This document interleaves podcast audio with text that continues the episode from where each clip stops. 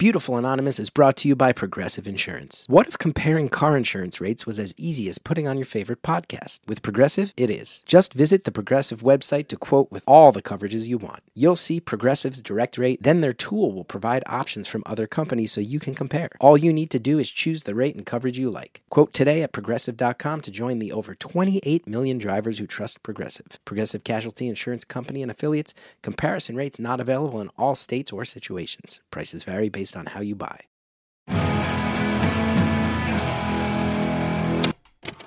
Hello to all my construction dogs. It's beautiful, anonymous. One hour, one phone call, no names, no holds barred. I'd rather go one on one. I think it'll be more fun, and I'll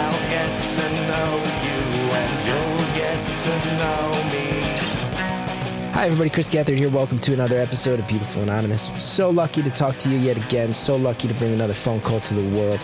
Tell you what, last week I was really in that Facebook group. There were a lot of comments coming up, and I was I was really interacting and and, uh, and jumping in and out of those comments, and it, it's really fun. And I got to say, in a world where everything's feeling more and more aggressive, to realize that the fans of this show are as kind as they are is such a blessing. And thanks to everybody who came out in Portland and Seattle to our live tapings or the stand up shows, meet me in person, only underlines the fact that we are lucky that this community is generally a very kind one.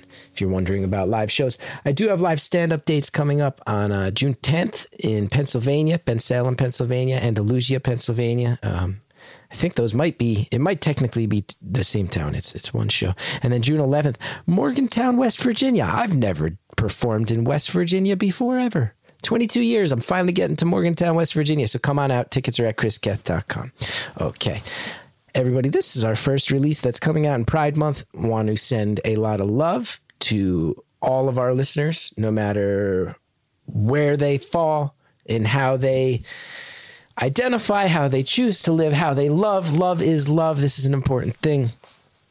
And uh, feel so lucky and have always felt so lucky that supporters of my work in general, and especially this show, um, I feel like there has always been a strong element of LGBTQ representation and presence and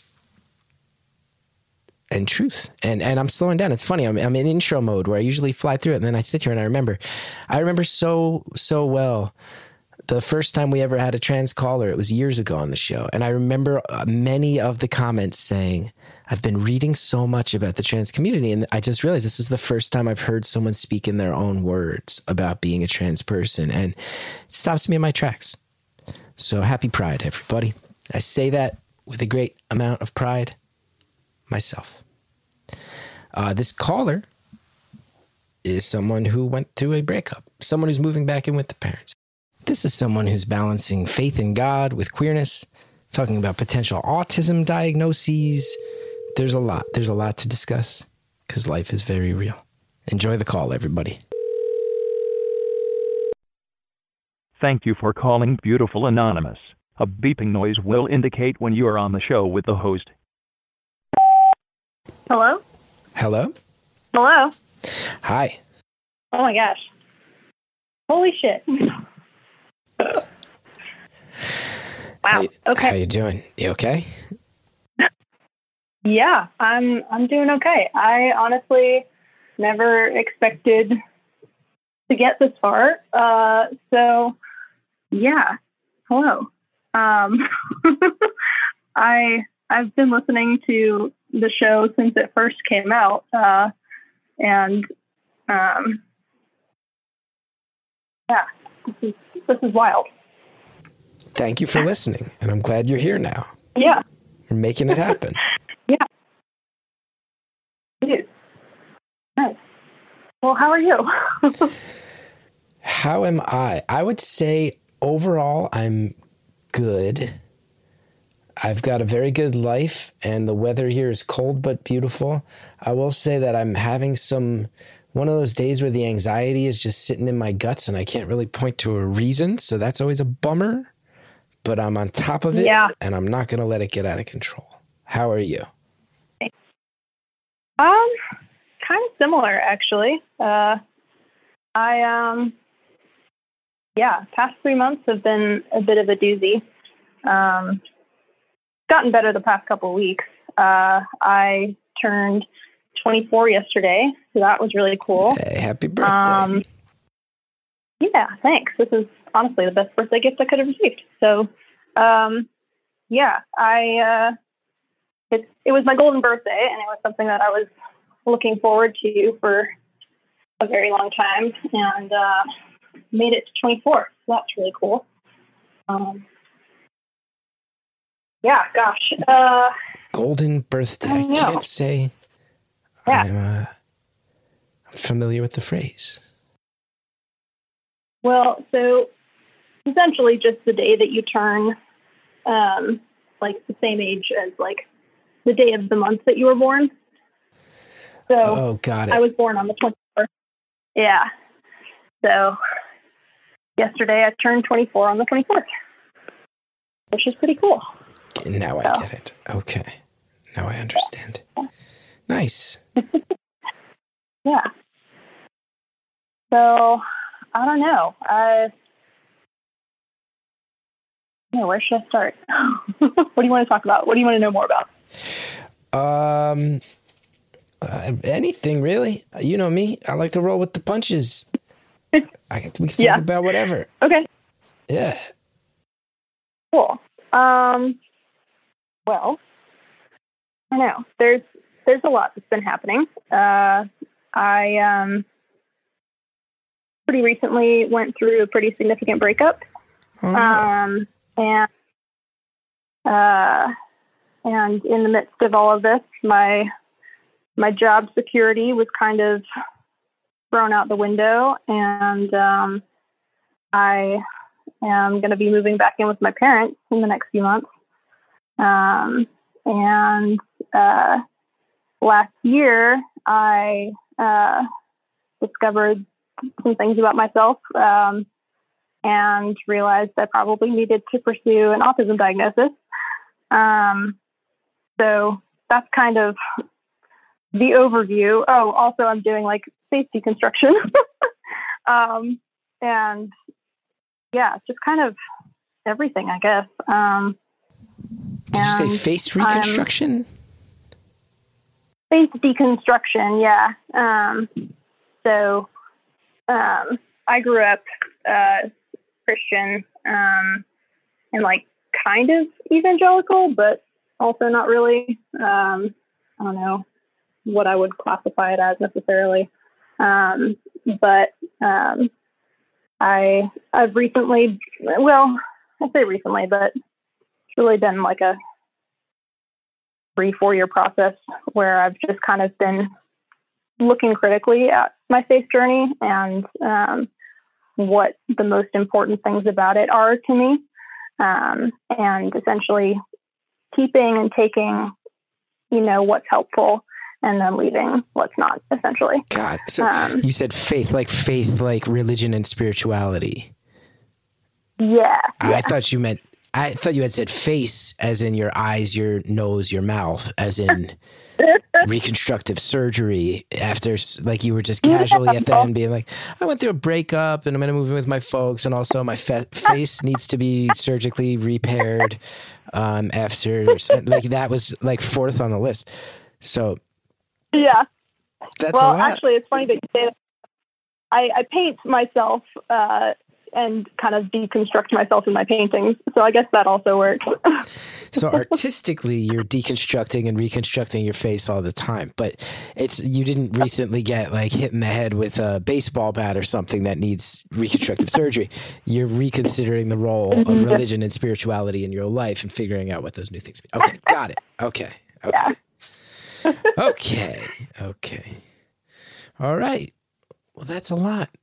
That's a lot. yeah, yeah, Yeah, it's a wild stretch you're having. yeah, and it all it's it all kind of a lot of it culminated, you know, around the same time within a few weeks of each other. Um, and I know I um, I've been telling people that like I, I kind of went through four breakups at the same time. um, in different areas of my life. Um, so I, you know, my partner and I broke up. Um, and then, like the week before that, I had broken up with my masking self, um, which is essentially the part of myself that I, you know, force myself to put on to interact with other people um, subconsciously, consciously. You know, happens all the time. Been doing it for most of my life. Um, and then I broke up with um, my uh, het uh, tendencies. Um, and I also Which- broke wait, up what, with What, was the third one? What tendencies? uh, comp comp het, so like compulsive heteronormativity. Um, just like falling into heteronormative patterns, even though they're not like the most comfortable place for me to exist. Um, Okay. Okay. so like dating dating men uh, more consistently um, than I probably would like to or should. Um, and uh, I also broke up with a toxic church environment. Um, and so I kind of it's there's been a lot of like loss and grieving, but also liberation in the same short period of time um, with a lot of different things. So, um, yeah, so that's kind of the overview, I guess. Sounds to me like you're at the beginning of your life. That's what it sounds to me like. It sounds to me like life Yeah. really begins from this point forward. That everything up until now has fit into certain boxes and you're rejecting the boxes. And that this is the beginning Mhm. of something which can often be the scariest point of the journey to be at. Yeah, yeah, and it's and it's interesting too because I I think I'm finally beginning to see it that way. Um, I think it- part of the reason I was so excited to get to my golden birthday was because um, I don't know I thought the number 24 was cool, and I also well I always told myself growing up that like if I got to 24, if I made it to 24, then I would be able to like thrive down the road. Um, and so I've kind of been holding this birthday up on a pedestal for so long. um, and it's kind of wild that all of this is happening around the same time. Um, and it really does feel like a new beginning in a lot of ways. New beginning. New beginnings are important. You know what often helps in a new beginning? A product or service that you haven't had in your life before, but that turns things around in a way that you can't believe. Anyway, check out this blatant commercialism. We'll be right back. Beautiful Anonymous is brought to you by Progressive Insurance. What if comparing car insurance rates was as easy as putting on your favorite podcast? With Progressive, it is. Just visit the Progressive website to quote with all the coverages you want. You'll see Progressive's direct rate, then their tool will provide options from other companies so you can compare. All you need to do is choose the rate and coverage you like. Quote today at progressive.com to join the over 28 million drivers who trust Progressive. Progressive Casualty Insurance Company and affiliates. Comparison rates not available in all states or situations. Prices vary based on how you buy. Thanks to all of the advertisers who help bring our show to the world. Now let's get back to the phone call. I've kind of been holding this birthday up on a pedestal for so long. um, and it's kind of wild that all of this is happening around the same time. Um, and it really does feel like a new beginning in a lot of ways, um, which is really cool. So, I'm going to point Yeah. out, okay. well, because I love new beginnings. I'm jealous of new beginnings. I feel Yeah. like at my age and my station in life, I, I will get less new beginnings. And I, I was lucky to have a bunch of very cool new beginnings throughout my life. So I'm jealous. But there's one Yeah. thing that I'm just going to red flag, which I'm sure you're thinking about. Because I'm sitting here going, okay, you're out of a relationship. Um, daunting, I'm sure, brought with it some heartbreak, some emotion, but you're also hand in hand, I'm sure, that goes with, okay, well, you and your partner have split up and you're kind of reconsidering the idea of what a partner should be.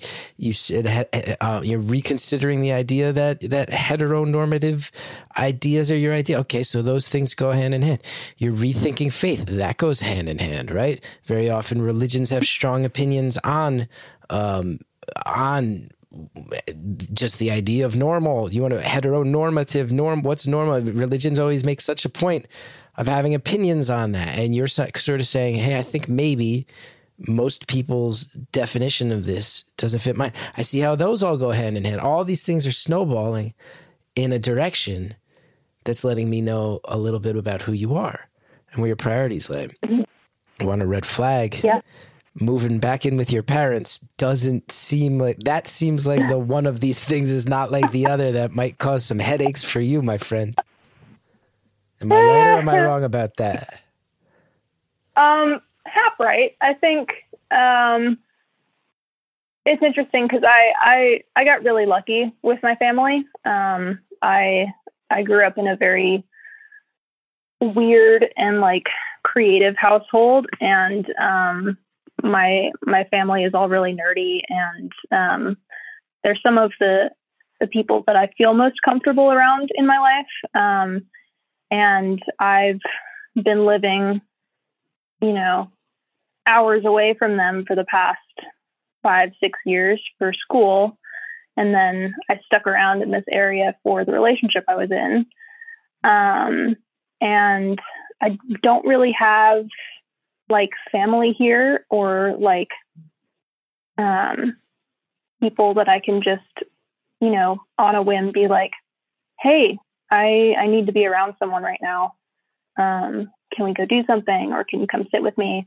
Um, and like I, I have a few people like that, but um, they're also busy with adult life. And so um, it's always hard to like pin some of those people down to actually um, hang out and talk.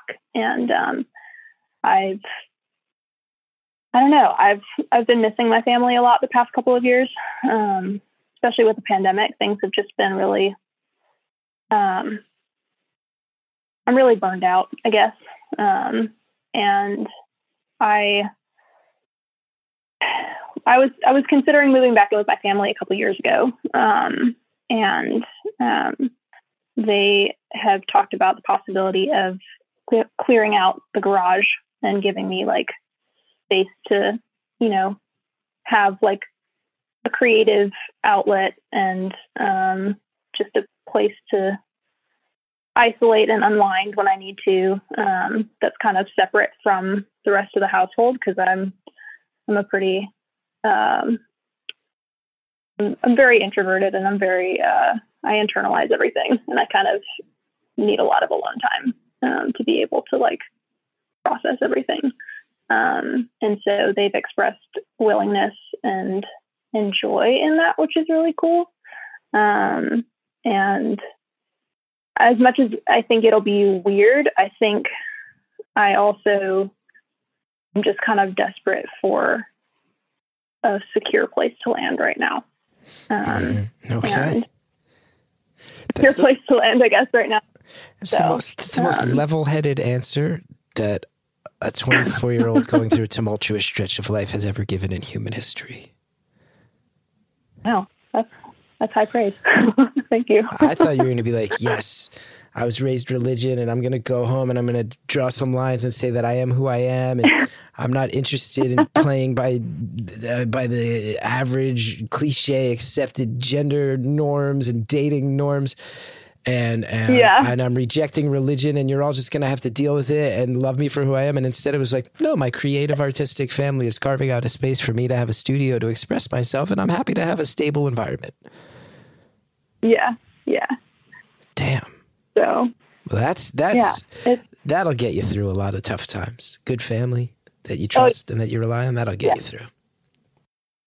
Yeah. And like the queerness part of it is definitely an ongoing conversation. Um, that's the thing that I'm probably the most apprehensive about. But at the same time, I don't even really see myself, you know, dating anyone for a while. Um, and so um, I've got what feels like some time to like really kind of make that clear again. um, that hey, this is probably not going to be, you know, this this idea that I'm going to bring a man home is probably not going to be the most realistic um, expectation. Um, and really, like most of my family is my my sisters are pretty unfazed by it. My my dad is also pretty laid back about it. Um, and um, my mom is the one that I kind of clash more with in that area. Um, she's the one that I kind of have to slowly kind of ease into that conversation with. Um, So you've had the conversation. So- yeah, uh, numerous times. Numerous Um, times. So what is your mom? Just, your mom thinks it's a phase or something. She wants to brush Um, it off. I'm I'm not even really sure what she thinks about it. Bottom line, I mean, I think she's she's really um, probably the most. Uh, I don't even want to call her religious because my family is not like super religious. They're uh, we grew up in in a more spiritual church environment um, and less like you know strict traditional um, kind of fundamentalist uh, church systems. Um, Mhm. but I think my mom has maybe a fear that um, I'm like I would be like maybe giving up my faith in order to pursue my queerness, or that um, I think she still fundamentally. Oh my goodness! Sorry, my dog is in the background. Um, That's a dog. That's a Yeah, dog yeah. noise. I thought it was like some sort of machine that was on. It sounded like a dishwasher that No. needed uh, slight repairs. no, You're telling me that that noise that whole time has been a dog. It's been like rhythmic and incessant. I just yeah, I just figured your dryer was broken or something. That's a dog. That's a living No. creature. yeah, she's uh, she's a pit mix. Um, and That doesn't explain it. Anita just typed to Well- me that Anita thought there was construction going on outside of your house. That's a dog? That dog sounds Yeah. like an entire construction site. sometimes sometimes I wonder. She's uh she's got a lot of energy. Um and she she does this weird like flute thing when she plays, like she spreads all of her limbs out and she just like slaps the ground with her paws. um when she's playing with her toys. That's So a noisy puppy Yeah. right there. Yeah, it's about the only noise she makes. Um, she's pretty quiet otherwise. Most of the time, she's actually cuddling with me. Um, but phone calls make her a little wired. I think she wants attention. So, but That's shocking to me that that is a mammal. I would have sworn that was a machine that I was listening to. yeah, no, she's she's not a machine. She's definitely very anxious and emotional. Hi. Can you not lick my face while I'm talking to people, please? Thank you. Okay. Yep. Thank you. Oh my goodness. Yep. She's here for the attention. She always does this anytime I get on the phone. She's like, "Okay, my turn. I want to talk now. Yeah. It's my think turn." Gethard's got to get a little. Gethard's got to get a little undivided attention here. This dog's got to understand. Tell this Oh, dog to goodness. chill out. Oh yeah. Hi. Um. Yeah, I don't even remember where I left off. Well, let me ask you this, Uh, because we were talking about how you were kind of, you know, figuring out queerness, figuring out your family, figuring out your mom. That's the most most daunting conversation. I have a question though that comes to Yeah. mind because you mentioned something else that was interesting at the beginning of the call, where you said that you've decided that you want to pursue a possible diagnosis in relation to autism. So you're maybe getting the sense that that uh that I believe the phrase that, that the phrase is neurotypical, right? Um, if I remember right, Uh, at some point that was taught to me on the for- show. That may be outdated at this point. yeah, so it's um, so autism is part of um, the umbrella of neurodivergency. Um, Neurodivergency. Yeah. And ADHD also falls under that. Um, And I have been diagnosed with ADHD. Um, that was the diagnosis I received in high school. Um, but I realized, you know, I was experiencing a lot of burnout and a lot of um, issues that couldn't be fully explained by just the ADHD diagnosis. Um, and um, I've always struggled with like sensory issues and social cues and um, making and maintaining friends. And um, I've I've always been really anxious and really depressed for like what I thought was no reason for most of my life. Um, and um, I was listening to a podcast, um, and it was it was a podcast that uh, one of my high school English teachers um, actually started, um, and um, she was talking. She was using this podcast to talk about neurodivergency and um, she had like another good friend on and they had both been diagnosed late in life with autism um, like 35 to 40 years of age um, and they were talking about their experiences and it was like someone had like wormed their way into my brain and like pulled out every little detail that I had ever like hyperfixated on about myself and like brought it out into the open and said, okay, this is what this is. And I was like, holy shit. Holy fuck.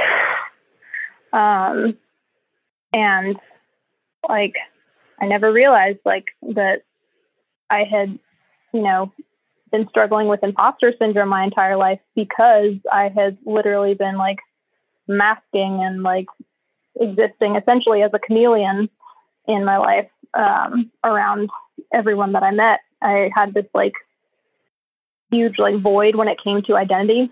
Um, I didn't feel like I knew who I was, and um, the only thing that was steady in my life was my art, and so I always put my identity into my art and into school because that's where I felt like I thrived because I loved learning and, and acquiring information, and then you know turning it into something.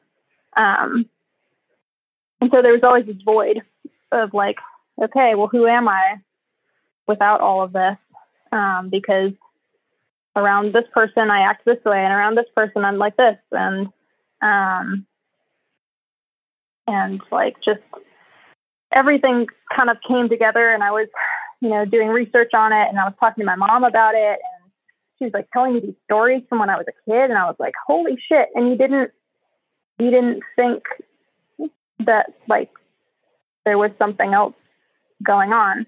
My mom is a speech language pathologist for the for the record. So your, like your mom is what? she's a speech and language pathologist. Oh, okay.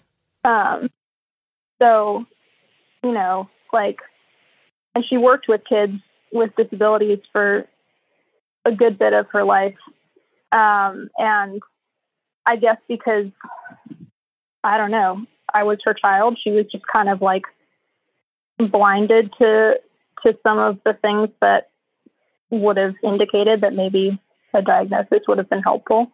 Um, but yeah, so started unpacking that last year, um, and it's honestly put me more in touch with my humanity um, than anything else ever has, um, and um, it it's given me a lot of tools to figure out how to actually take care of myself in ways that are helpful.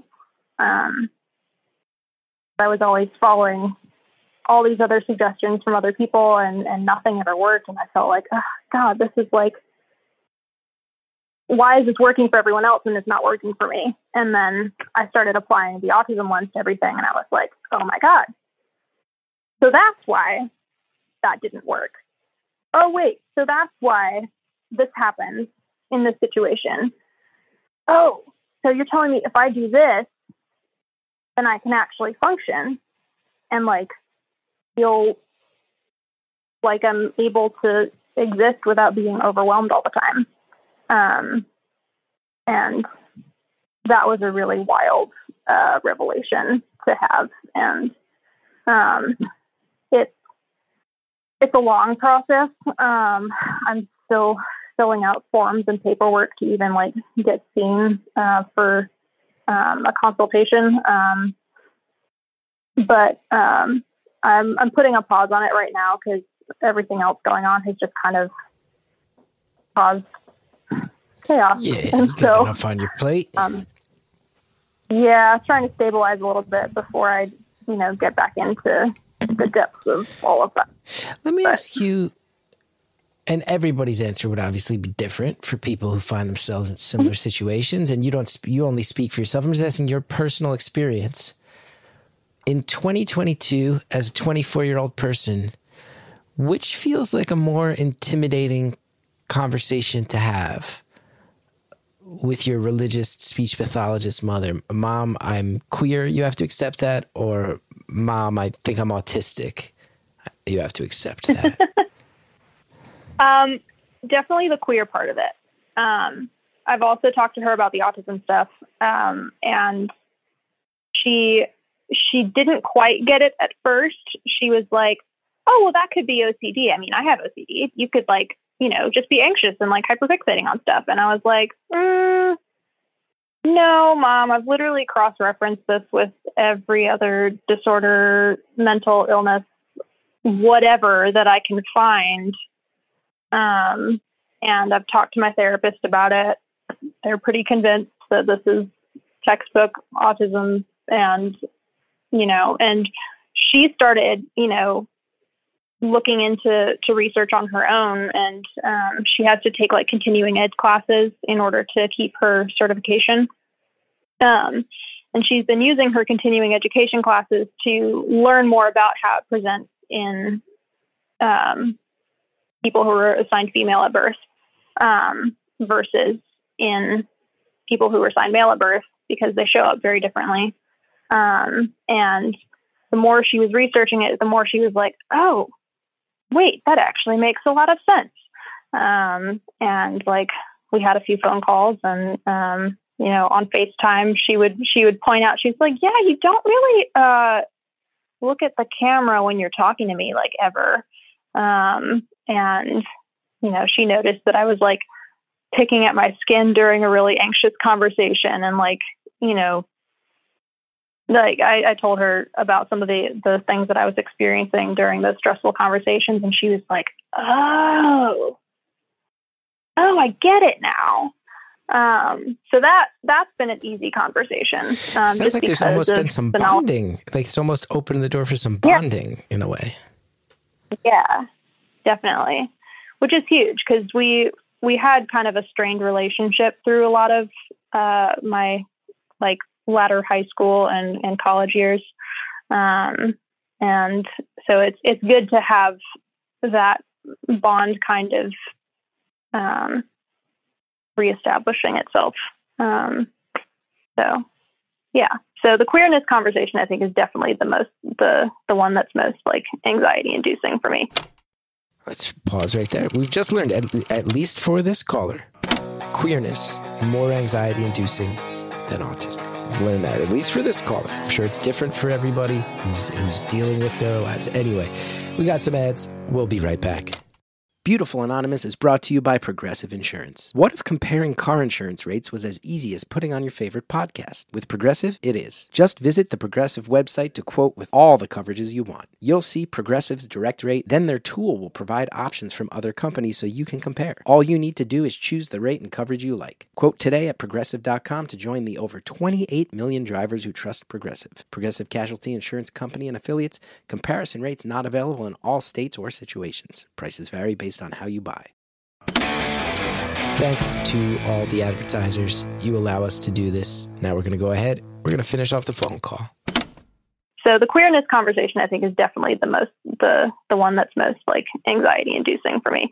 Not even anxiety inducing, but daunting is a good word, I think. What a funny thing, though. What a real life thing, though, of like, oh, I, I'm beginning to sp- suspect that there's a certain diagnosis that apply to me that applies to me, and it's actually giving me and my speech pathologist mother some more things to connect about.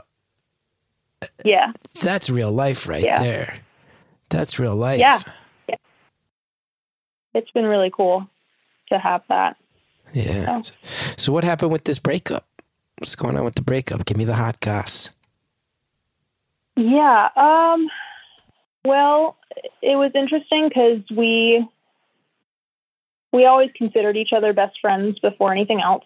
Um, we dated for a total of about two years, um, and we had like a year and a half break in between, like two dating periods.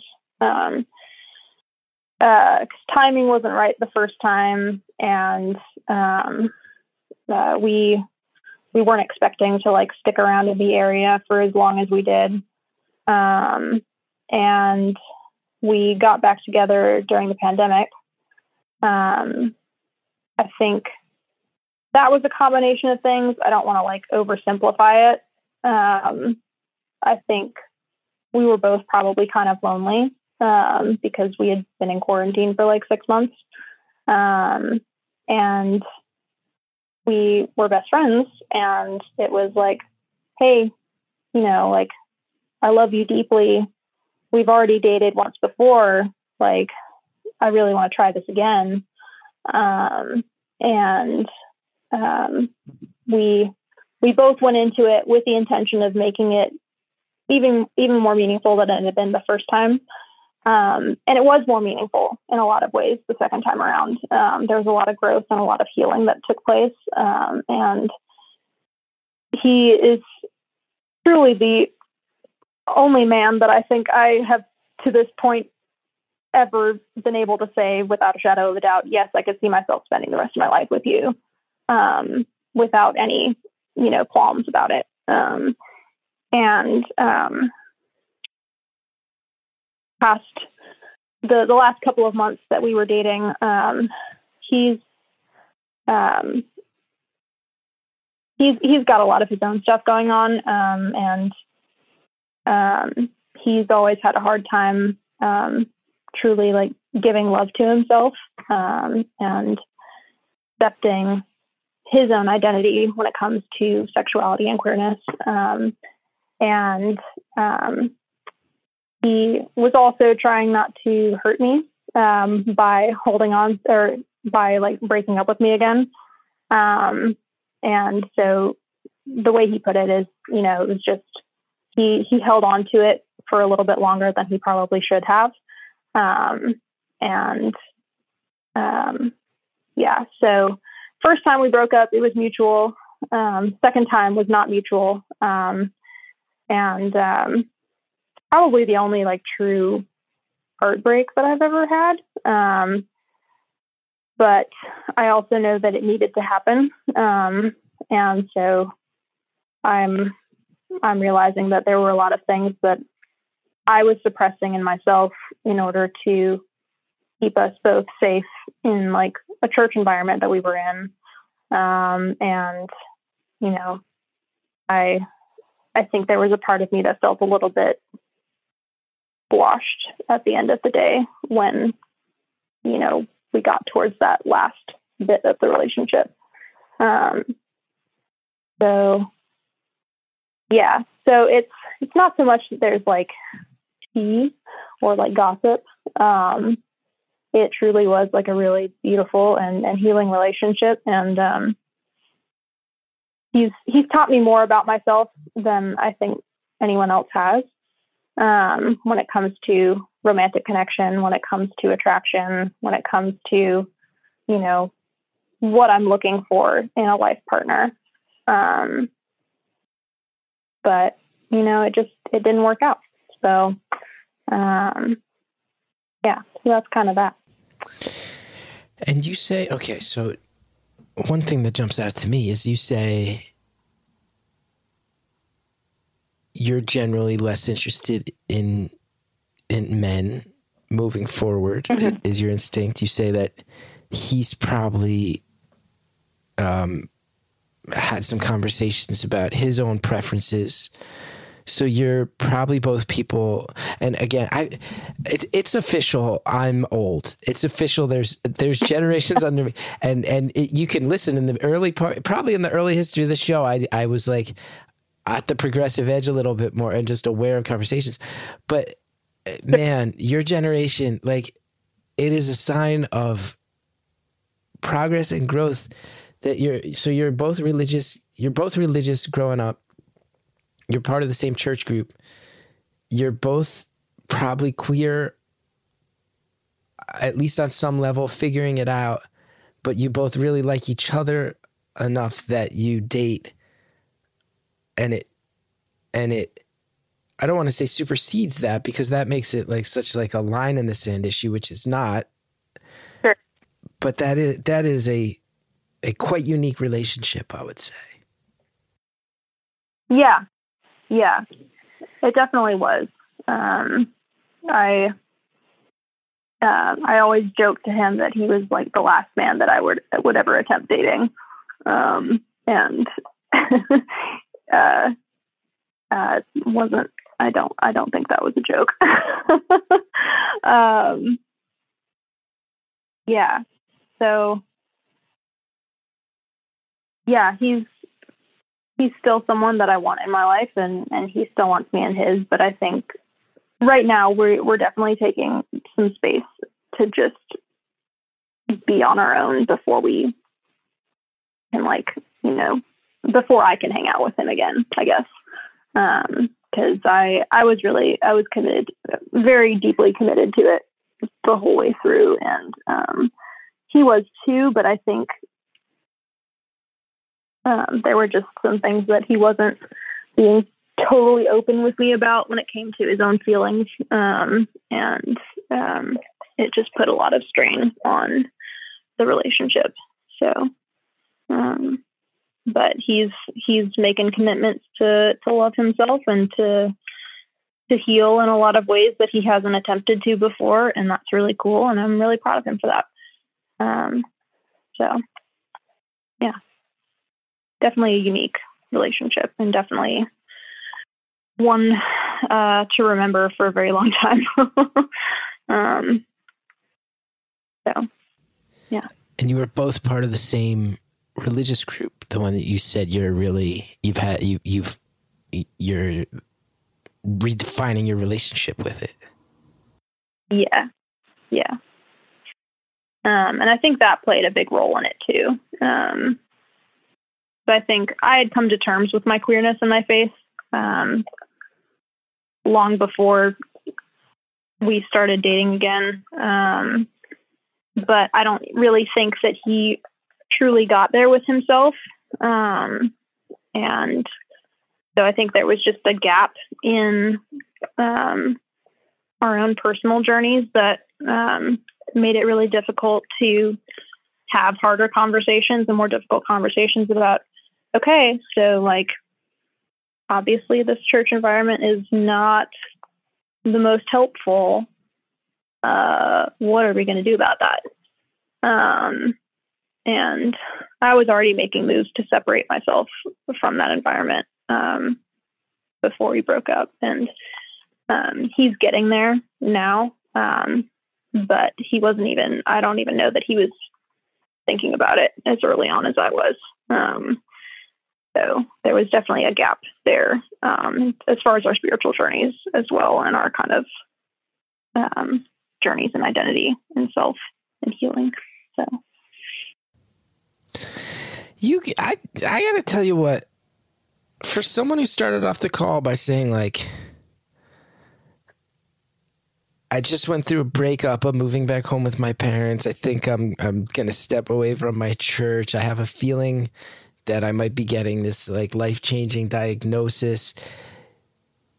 You got a lot of stuff going on. But you also got your shit together more than most people I know.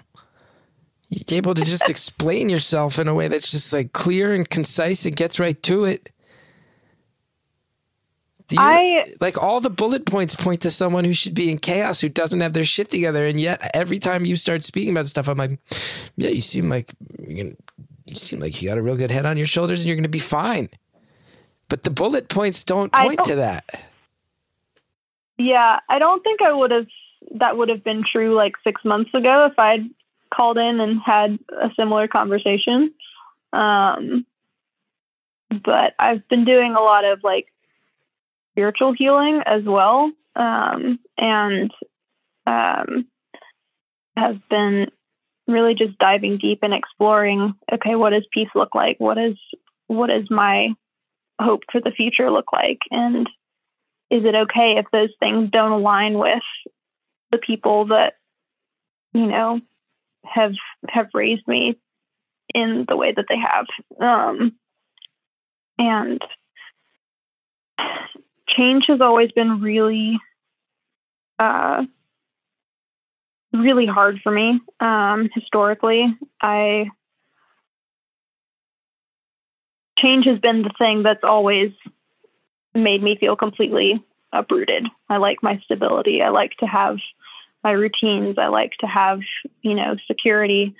And I think I definitely felt really uprooted within like the two weeks that all of this was happening.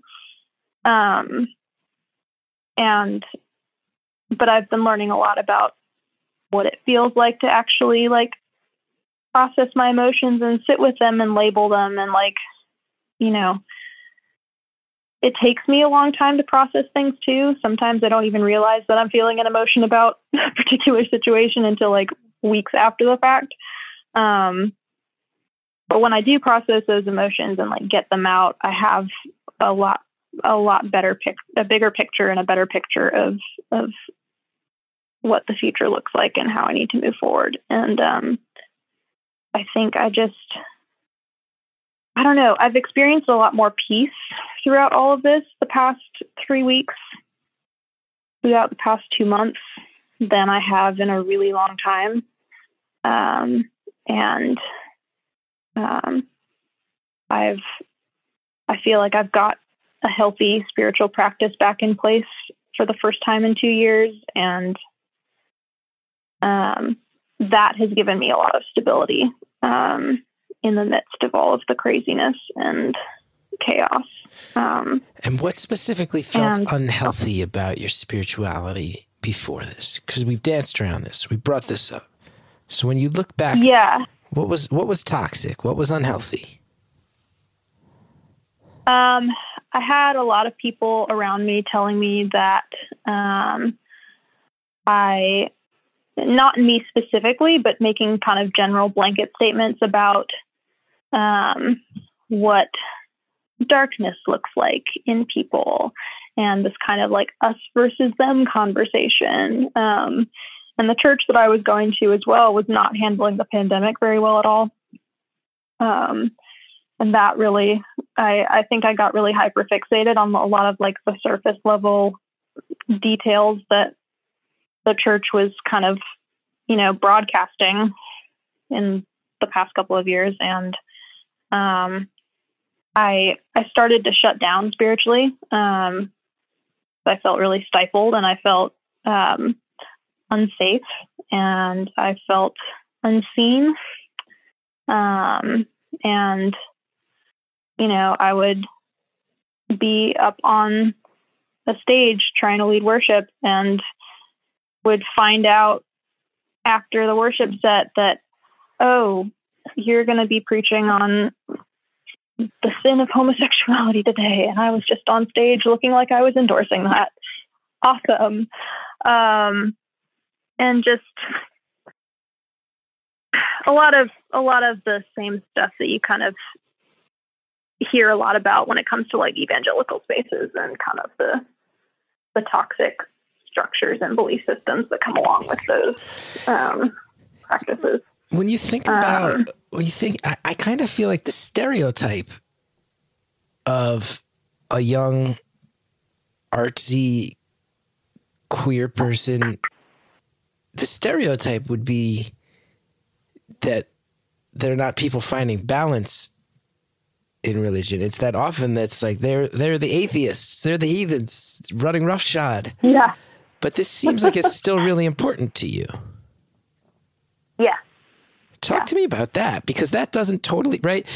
Uh, I feel like the cliche. Most people would go, "Oh, a young person calls up and talks about what's heteronormative and uses that phrase and and and other phrases." They they would go, "Oh, the cliche would be that this person just it doesn't have a religious life. They've rejected it.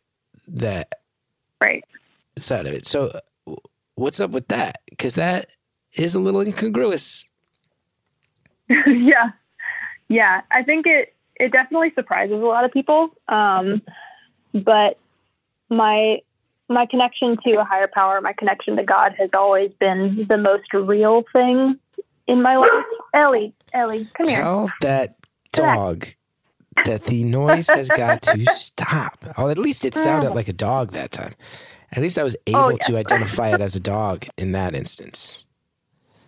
Yeah, she she there's utility work happening outside right now, and so she's a little spooked.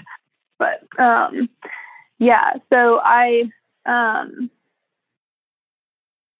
my spirituality has always been, and my connection to God has always been the most real part of my life. Um, it's always been the most stable thing in my life, and um, I I've always been really um, deeply connected to the spiritual realm, and just um, I've I've always been really in touch with those things. I was always really a sensitive child, and um, and I was having experiences that didn't quite make sense growing up. Um, but, you know, throughout some of the hardest moments in my life, the thing that got me through it was I know that there's a bigger purpose for me. I know that there's something that's keeping me here for a reason. And um, I I'm a symbols and a patterns person, and um, I have symbols and patterns that pop up consistently every time I'm like, looking for confirmation on something and looking for,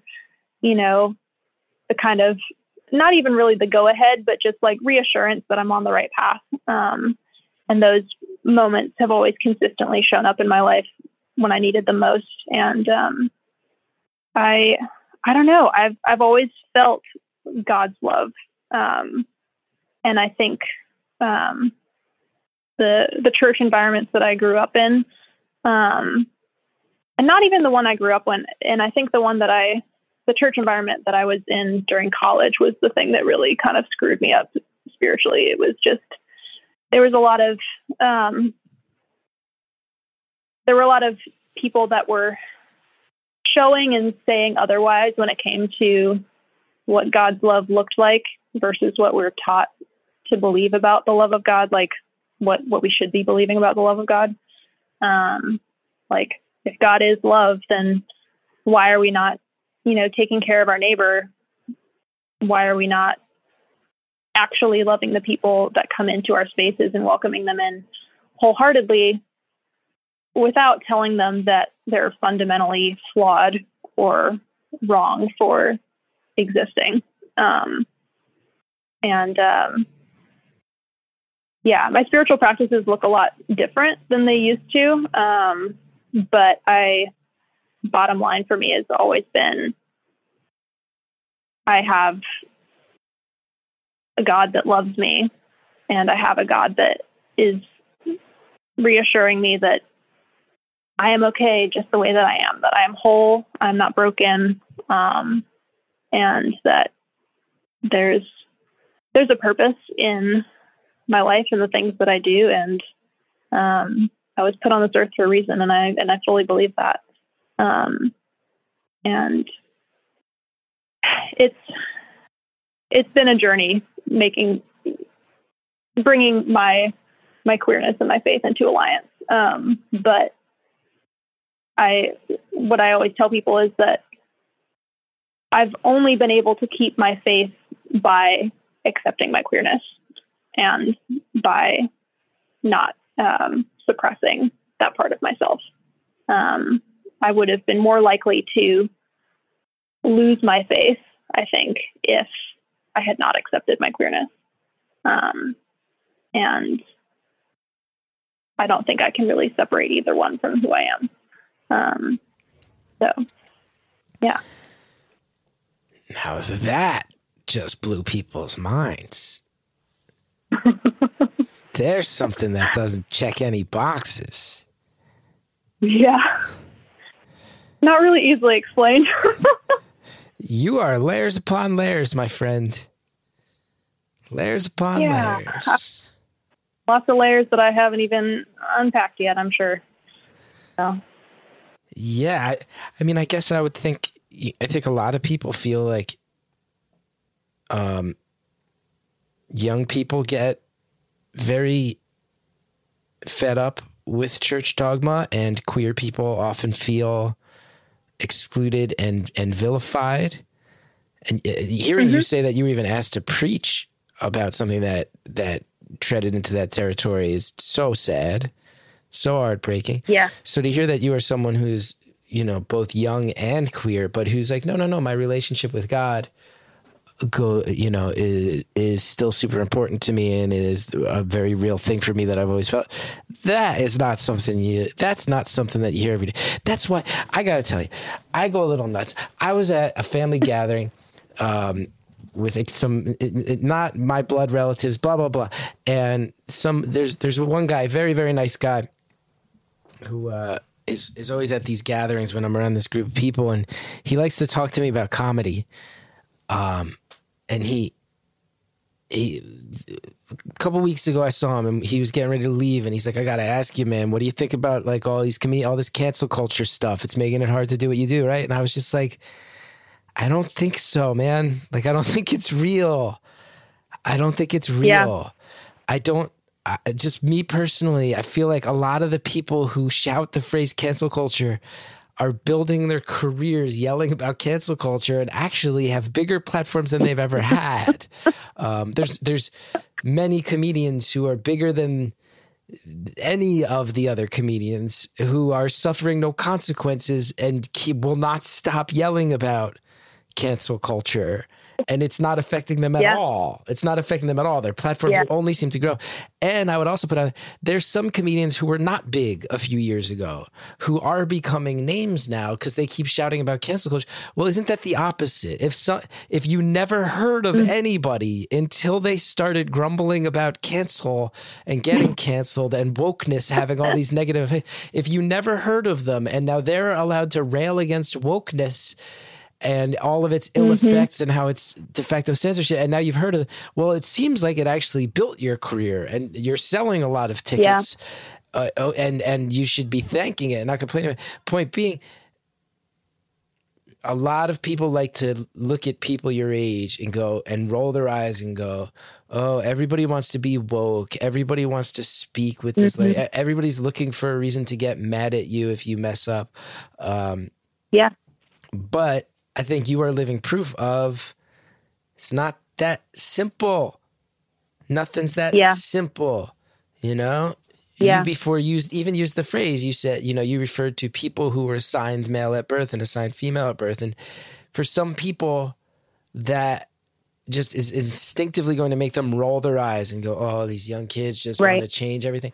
But I I feel like there is something to your story, particularly at this part where you just went on that beautiful, beautiful explanation of the role of religion and God in your life, where I just go, anybody who wants to write off people as simple mm-hmm. as being like able to fit into these boxes where you're allowed to go, here's why young people, no, no. Yeah. Times so they are changing. Yes. And you can't dismiss people and, and, and, and nobody out there I just don't buy that there's too many people out there who are right real humans living real lives who aren't just trying to feel happy and healthy, who aren't just trying to have family lives that are healthy and happy, trying to have professional lives that mm-hmm. are healthy and happy, social lives that are healthy and happy, f- trying to figure out how they fit mm-hmm. into the goddamn world. So mm-hmm. nothing simple. And you're not simple. And it's a thing that I'm really coming to love about about this call and about you. Thank you. I really appreciate that. I uh yeah, I I've I've I've always been told that I like overcomplicate everything. um but I don't know that I'm overcomplicating things. I'm I think I'm just speaking what I see and and speaking what I'm experiencing and because life is complicated and people are complicated and there's no you know, you can't just Yes. take a single group of people and say, oh, you're this because of your age, because of your race, because of, you know, your your financial, you know, experience. Like you can't you can't just make a blanket statement about a group of people because of one part of their identity. You have to look at the whole person. And I think that's really important. I Um, think it's really So- true. And I think even when you look at pop culture from my generation, kind of moving backwards in the decades, there was so much, there's so many movies when I grew up of, you know, here's, here's the character who represents this type of people. Here's this type of character. Here's this. And, and, and it's a lot more of how we thought back then. But I think that people younger than myself, um, see it's funny because I think a lot of a lot of people like to wag their finger and go, "Oh, you all just like to create these like arbitrary things to get mad about, and life's not that simple." But you're actually the generation that I think is really rattling the chains on the idea of like, no, no, no, no, no. We're saying life's not simple from the start.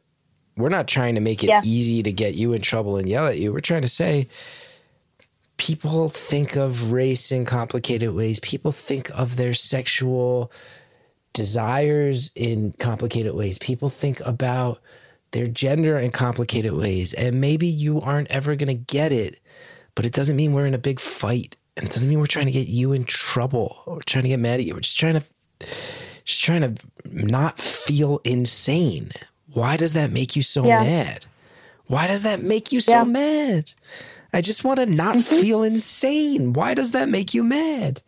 That's what I don't get. yeah we're just trying to exist and we also you know want people to do better we want people to hold themselves accountable and be okay with being held accountable and that to me doesn't scream cancel culture that to me screams you know hey we're asking for a better existence we're asking for a better situation for everyone and no one can just if if you sit back and you're not allowing yourself to be held accountable for things, then it's part of a bigger problem. And that's Yes. something that we all need to work. Well, that's what's Um, terrifying to people. That's what's terrifying is I feel like your generation is actually going, we're not trying to reframe your conversation. We're actually trying to have a little bit of a different conversation right now. And you're going to have to catch up. You're going to have to learn and catch up. And that's a little scary to people who are set in their ways or people who are used to things being how they've always been. But you're perfect. Yeah. That rant you went on, that I tell you, that really lit my fires. I don't know why. I'm just like, you're just out here. It's like, listen, like I grew up in a generation. You watch movies like, like you would watch like Revenge of the Nerds, hugely popular movie when I grew up, hugely problematic by modern standards, really Yeah. truly problematic. But you sit there, you go, oh, and there's there's the the like uh, just everybody fits into a trope. There's the computer nerd. There's the Asian person. There's the gay character, and everybody. No, you could be a million things. You're just out here trying to be a person who's probably autistic who wants to date uh, females, even though you've recently been heartbroken by a male, and your love of God probably supersedes all of it. What's so complicated Yeah. about that? Apparently, it's very complicated to a lot of people.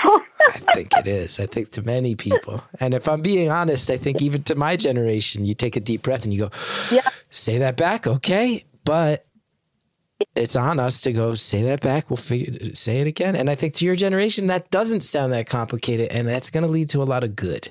It's going to lead to a lot of good. Yeah. It's going to lead to a lot more people being open and honest and feeling comfortable in their own skin. Yeah.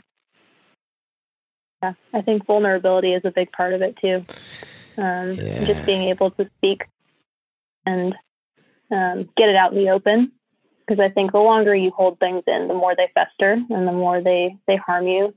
Um, and I think by by being fully honest and being fully open with people, there's an opportunity for healing to happen for you and also for healing to happen for the other person down the road for them to open up and experience and talk about their own experiences. Um, so, yeah. We got 30 seconds left. This one ended with a bang. Oh boy. How would you like this to end? What, what would you like your closing words to be? Gosh, I mean, just listen to people um, and listen to their experiences, even if it doesn't align with what you believe or what you know about the world.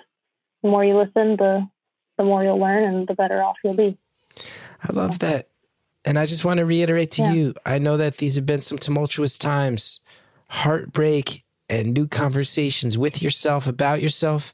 But like I said right at the at the start of the call, it really feels like you're at the beginning of some stuff. And you do strike me as Yeah. such a thoughtful, together, smart person. And I am left feeling very hopeful uh, for you and excited to know that you you know you're kind of moving forward in a place that's more from a point of honesty i think it's a beautiful thing and i think you're at the beginning of a lot of great stuff that's my that's my in- Yeah. instinct Yeah. Thank you so much for this. This was really awesome. oh please thank you I've been waiting for this for I don't know how long. I this is one of the best things that's ever happened.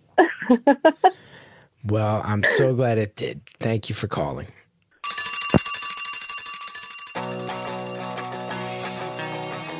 caller thank you so much i'm feeling really awake and inspired right now thank you so much for the call and good luck to you with everything This show is produced by Anita Flores. It's engineered by Marcus Hom and Jared O'Connell. Our theme song is by Shellshag. Please support Shellshag. They are the best. Go to chrisgeth.com if you want to know more about me, including all my tour dates. Got a lot of beautiful anonymous live dates coming up. They've all been rescheduled to May, June, and and so on. So go check chrisgeth.com if you want to know if I'm coming to Yorktown. And hey, wherever you're listening, hit subscribe, favorite, follow. It really helps when you do. And you can find all of our merch at podswag.com. There's shirts there and mugs and posters, all kinds of stuff. Plus, you're going to want to check out Stitcher Premium. This is where you can find ad-free episodes of Beautiful Anonymous and tons of other shows.